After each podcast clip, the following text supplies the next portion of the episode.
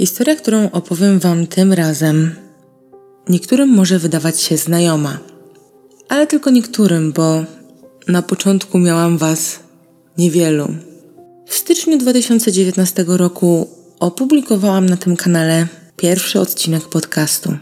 Był to tak zwany odcinek testowy, gdyż nie sądziłam, że to rozwinie się aż do tego stopnia, do punktu, w którym jestem dzisiaj.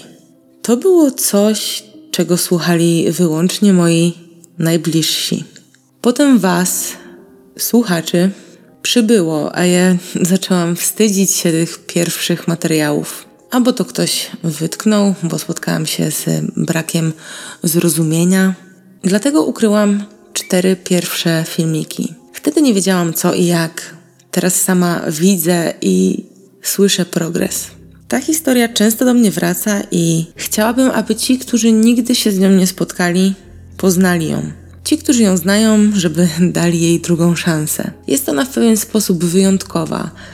W trakcie opowieści dowiecie się dlaczego. Dziś, bogatsza o wiele doświadczeń, lekcji, rad, potrafię robić większy research, zadbać o jakość i w sumie ze spokojnym sumieniem wracam do tego tematu. W trakcie przygotowań znalazłam kilka smaczków, wyjaśniło się też kilka niezrozumiałych wcześniej treści. Przypominam jedynie o Instagramie Straszydło podkreślnik podcast oraz grupie Straszydła na kwadracie, gdzie budujemy naszą wspólną społeczność.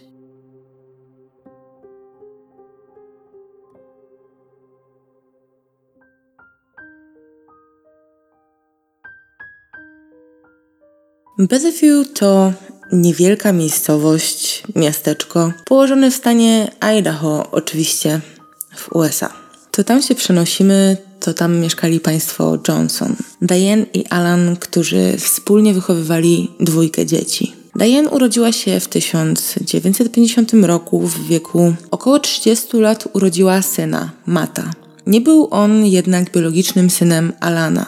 Kiedy para poznała się w latach 80., mężczyzna postanowił chłopca adoptować i dać mu swoje nazwisko. Później w 1987 roku rodzina Johnsonów się powiększyła, gdyż na świat przyszła córka Sara. Alan był 7 lat młodszy od swojej żony, pracował jako architekt krajobrazu, projektant ogrodów, był współwłaścicielem firmy oferującej te usługi. Ona w 2003 roku pracowała jako poborca podatkowy. Wcześniej miała etat w klinice lekarskiej, a prywatnie uwielbiała gotować. Alan i Diane byli znani, kojarzeni w mieście. Jak to w małych miasteczkach, ale tylko z tej pozytywnej strony.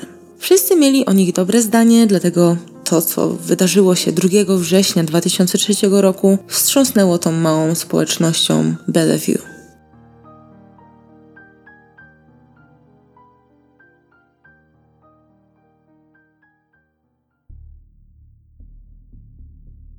Tego poranka sąsiedzi rezydencji Johnsonów usłyszeli przeraźliwe krzyki. Sara biegła przez posesję krzycząc, że jej rodzice nie żyją, że zostali zamordowani. Sąsiedzi wpuścili do swojego domu przerażoną dziewczynę i zadzwonili po policję. To, co funkcjonariusze zobaczyli na miejscu, wielu przyznało później, że nigdy nie widziało takiej masakry. Już na korytarzu przy sypialniach odnotowano duże ilości krwi, rozbryźnięte głównie po ścianach. Jednak widok dwóch ciał leżących bez ruchu w tak zwanej głównej sypialni był makabryczny. Ofiarami było oczywiście małżeństwo Johnson. Diane leżała wciąż w łóżku, była okryta pościelą. Jak wynika z notatek oraz zeznań funkcjonariuszy, była ciężka do zidentyfikowania, gdyż z jej twarzy nie pozostało praktycznie nic. Alan leżał tak jakby w przejściu z łazienki do łóżka. Miał ślad po postrzale w klatkę piersiową. Broń, która została użyta, leżała na miejscu zbrodni, tak jakby zabójca zapomniał lub nie mógł jej ukryć. Była to strzelba Winchester Magnum. Oprócz tego odnaleziono trzy noże, które nie zostały wykorzystane. Przerażona Sara uważała, że liczba noży świadczyła o liczbie ofiar, a jej cudem udało się uniknąć śmierci. Szeryf Walt Femling podjął decyzję o zamknięciu ulicy. Mimo iż na pierwszy rzut oka wyglądało to tak jakby Alan zabił swoją żonę, a następnie samego siebie, to wiele rzeczy się nie zgadzało. Dodatkowo chaotyczne zeznania córki państwa Johnson wskazywały na to, że w mieszkaniu znajdowała się wcześniej osoba trzecia, która mogła dopuścić się tego przestępstwa. Szybko wydał też polecenie zatrzymania śmieciarki. W tamtej okolicy, dokładnie w momencie, gdy funkcjonariusze zabezpieczali teren, pracownicy zakładu oczyszczania miasta zbierali odpady. To okazało się być strzałem w dziesiątkę. W okolicach domku dla gości, znajdującego się na posesji Johnsonów, stały kubły, w których znaleziono bardzo ciekawe przedmioty.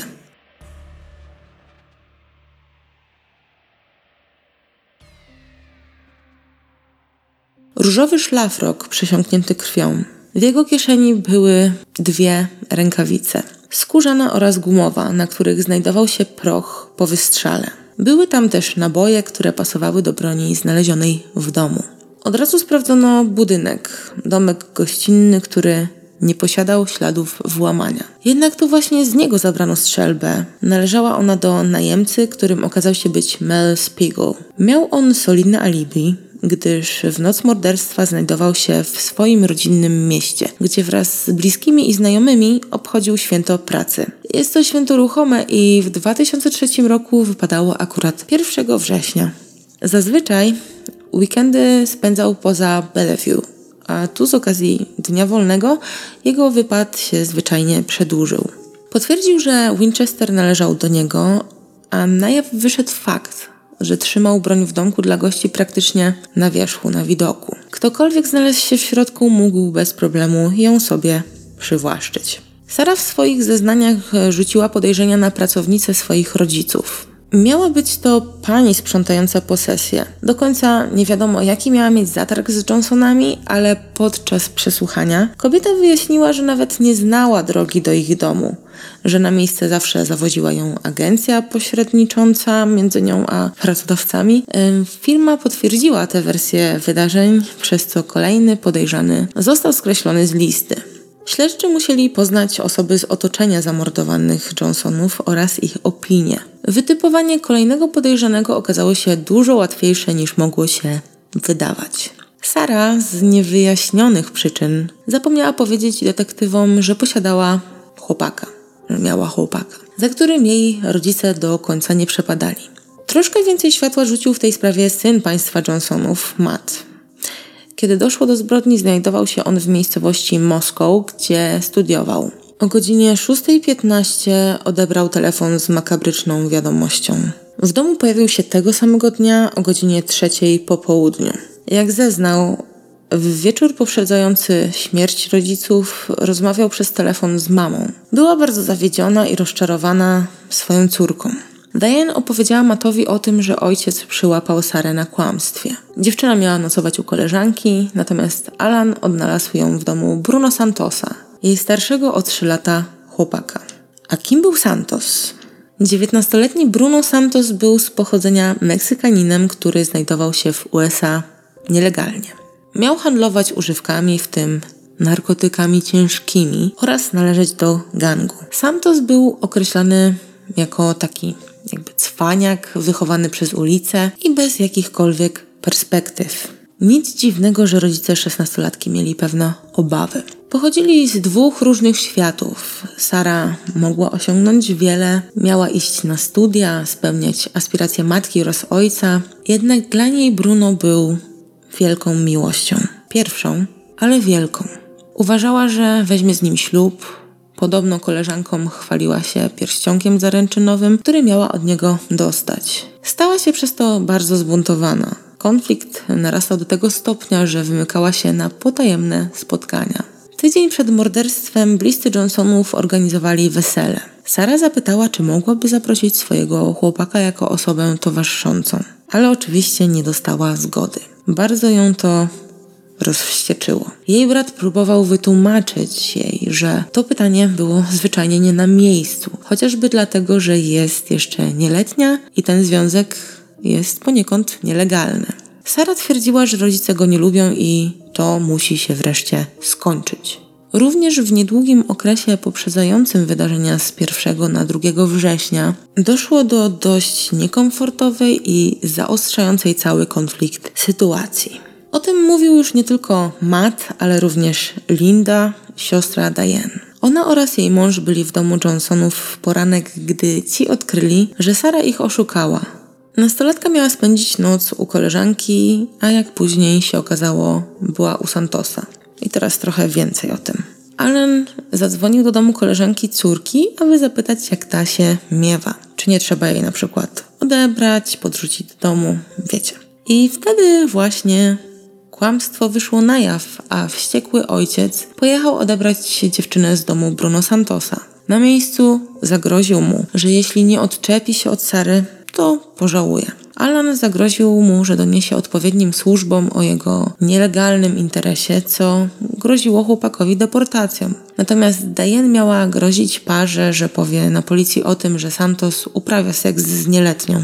Sarze pękało wtedy serce i poczuła się urażona. Przez ten konflikt Meksykanin stał się głównym podejrzanym. Dodatkowo jego powiązania z gangiem, a przecież na miejscu zbrodni znaleziono trzy noże, które do członka gangu należeć mogły. Jednak zanim śledczy ruszyli na poszukiwania Santosa, on sam pojawił się pod domem Johnsonów, gdyż doszły go słuchy o tragedii. Czy chciał zobaczyć, co stało się na miejscu, może sprawdzić, jak ma się Sara? Nie wiadomo. Od razu zgodził się na przesłuchanie, gdyż, jak twierdził, nie miał nic do ukrycia. Według niego relacja między nim a szesnastolatką nie wyglądała do końca tak, jak ona to przedstawiała. Była to miłość, ale platoniczna. Według Santosa dziewczyna miała na jego punkcie obsesję. Owszem, czasem się z nią spotykał, miał z tego korzyści, ale na pewno nie darzył jej uczuciem. Nigdy też nie obiecywał wspólnej przyszłości i nigdy się nie oświadczył. Bruno uważał Sarę za mało popularną, zgorzkniałą i agresywną. O agresywnym zachowaniu względem chociażby rodziców mówiło więcej osób. Sara traktowała ich z góry, przewracała oczami, kiedy zwracali jej uwagę. Była córeczką tatusia, ale matki nienawidziła. Doprowadzała ją do łez. Zresztą na ojca w pewnym momencie też się wściekła, kiedy zabrał ją właśnie z tego nocowania od jej rzekomego chłopaka. Policjantom ciężko było w to uwierzyć. Rodzicobójstwo zdarza się dość rzadko względem innych przestępstw. Tym bardziej w tak spokojnej okolicy jak tamta. Niestety wiele wskazywało na to, że Sara mogła być winna, a w najlepszym wypadku współwinna śmierci swoich rodziców. Śledczy musieli zdobyć więcej dowodów, co nie było łatwe. Wysłali próbki DNA do analizy, jednak wtedy na wyniki trzeba było czekać dłużej niż teraz. W tamtym czasie przesłuchali więcej osób, w tym kilkukrotnie Sarę, której zeznania były od siebie za każdym razem różne i czasem podkręcone wręcz. Mówiła, że w noc zabójstwa rodziców słyszała jakichś ludzi pod domem, a gdy chciała sprawdzić, co się dzieje, ojciec kazał jej wracać do łóżka. Twierdziła, że słyszała, jak jej rodzice zostali zamordowani, a ona sama dobijała się do drzwi ich sypialni. No i widziała, jak ktoś biegnie w okolicy domku gościnnego, gdyż zapaliła się tam lampka działająca na fotokomórkę.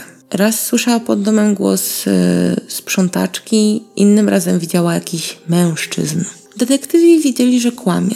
Chociażby dlatego, że według jej historii drzwi od pokoju rodziców były zamknięte, a ona próbowała dostać się do środka, gdy usłyszała zamieszanie. Po zbadaniu rozbryzgów krwi dowiedziono, że zarówno drzwi od pokoju Sary, który mieścił się naprzeciw głównej sypialni, jak i drzwi od y, samej tej y, sypialni musiały być otwarte. Krew rodziców odnaleziono w jej pokoju, więc widziała całe zdarzenie, albo to ona pociągnęła za spust. Nastolatka była obserwowana. Jej bliscy, czyli wujostwo, które zaopiekowało się nią po śmierci rodziców, nie wierzyli, że mogłaby dopuścić się takiej zbrodni. Śledczy musieli poinformować ich o tym, że prawdopodobnie śpią pod jednym dachem z morderczynią, ale prosili o dyskrecję. Wtedy też ciotka oraz wuj sami zaczęli obserwować Sarę. I tu kilka dziwnych zachowań dziewczyny. Podobno, kiedy wynoszono jej rodziców w czarnych workach z domu, ona nawet nie zareagowała, co było bardzo dziwne. Chociaż ciężko tu osądzać, bo każdy reaguje inaczej. Kiedy na miejscu zjawił się jej starszy brat, od razu podbiegła do niego i zaczęła mówić mu, że policja ją podejrzewa, kiedy jeszcze nikt nie wpadł na to, że mogłaby mieć z tym coś wspólnego. Dodatkowo powiedziała mu, że Bruno nie mógłby zabić Alana, gdyż kochał go jak ojca, co oczywiście było nieprawdą. Podczas pogrzebu była bardziej zainteresowana tym, kto przyszedł i jak wygląda, niż całą ceremonią i opłakiwaniem rodziców. Bliscy tłumaczyli sobie, że jest młoda, niedojrzała, chociaż ciotkę nieco niepokoiło to, że Sara nawet nigdy nie poruszyła tematu rodziców. Nie wspominała ich, nie dopytywała, czy ktoś ma jakieś podejrzenia, informacje. Nie chciała, aby ujęto sprawcę. W tamtym czasie bardziej interesowało ją życie towarzyskie, malowanie paznokci. Według bliskich potrafiła robić aferę z byle powodu i byle pierdoły. Określili ją mianem drama queen. Podobno interesowała się true crime, miała wiele książek kryminalnych. Czy dzięki temu popełniła, zaplanowała morderstwo idealne? No prawie. 29 października 2003 roku Sara została aresztowana. Bardzo wtedy płakała, ale według świadków bardziej nad swoim losem niż z poczucia winy. Dziewczyna została oskarżona o dwa zabójstwa. Jak się okazało, badania DNA wykonane na materiale pobranym z rękawiczek potwierdziło, że należało ono do nastolatki. Krew na szlafroku była mieszaniną krwi Alana i Diane. A wiemy oczywiście, do kogo należał szlafrok. To znaczy pewnie jeszcze nie wiecie, ale domyślacie się. Odtworzono przebieg wydarzeń. Według oskarżycieli Sara ukradła broń z domku gościnnego letniskowego, w którym rezydował Mel Spiegel. Dziewczyna podrzuciła też noże do mieszkania, aby zmylić trop. Po wielu rozczarowaniach postanowiła pozbyć się rodziców. Odczekała do wczesnych godzin porannych, kiedy matka z ojcem rozpoczynali dzień. Diane postrzeliła prosto w twarz, gdy ta była jeszcze w łóżku. Później została odnaleziona przykryta kołdrą. Alan brał prysznic i wtedy usłyszał strzał. Kiedy wyszedł, wybiegł sprawdzić, co się dzieje, stanął oko w oko ze sprawcą, swoją ukochaną córką. Ta bez skrupułów wymierzyła w niego strzelbę i padł kolejny strzał. I kolejny, prosto w klatkę piersiową. Oskarżyciele podczas rozprawy pokazali, w jaki sposób Sara założyła szlafrok, aby nie pobrudzić się krwią. Była na to świetnie przygotowana. Założyła go tył naprzód, do tego czepek, którego używała w kąpieli.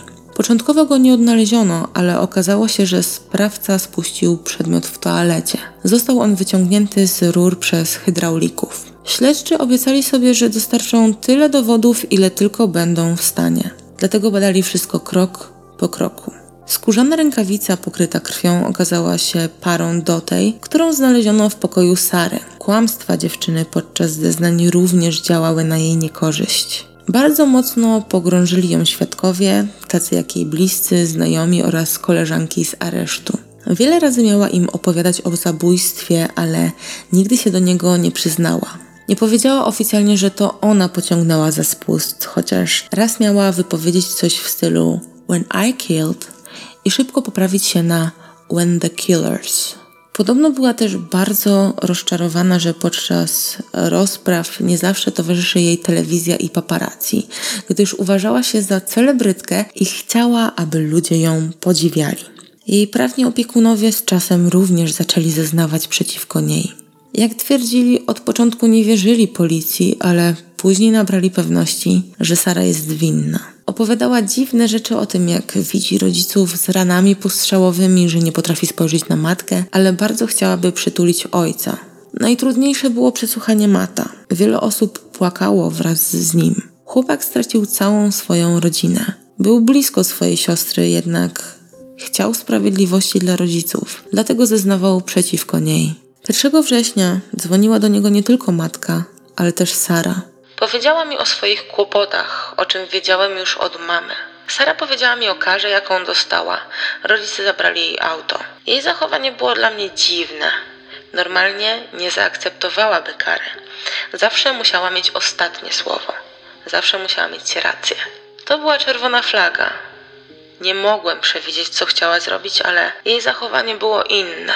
Jak się okazało, Johnsonowie mieli polisy. Alana wynosiła 600 tysięcy dolarów, a Diane 80. Na wypadek śmierci miały zostać podzielone porówno na Mata oraz Sarę. Gdyby Sara została skazana i poszła do więzienia, kto dostałby te wszystkie pieniądze? Zapytał obrońca Sary. Ja, odpowiedział Matt. Ale jestem tu po to, aby świadczyć na korzyść moich rodziców, nie dla korzyści finansowych. Sara była sądzona jak osoba dorosła i tak samo została skazana. 30 czerwca 2005 roku usłyszała wyrok podwójnego dożywocia bez możliwości zwolnienia warunkowego za zabójstwo rodziców oraz na dodatkowe 15 lat za użycie do tego czynu broni palnej. Sara powiedziała publicznie, że bardzo kochała rodziców i mocno przeżyła ich śmierć. Mam nadzieję, że odbuduję swoje życie i udowodnię, że mogę być wartościowym członkiem społeczeństwa. Prawnicy wielokrotnie próbowali jej składać apelacje i wyciągnąć dziewczynę z więzienia.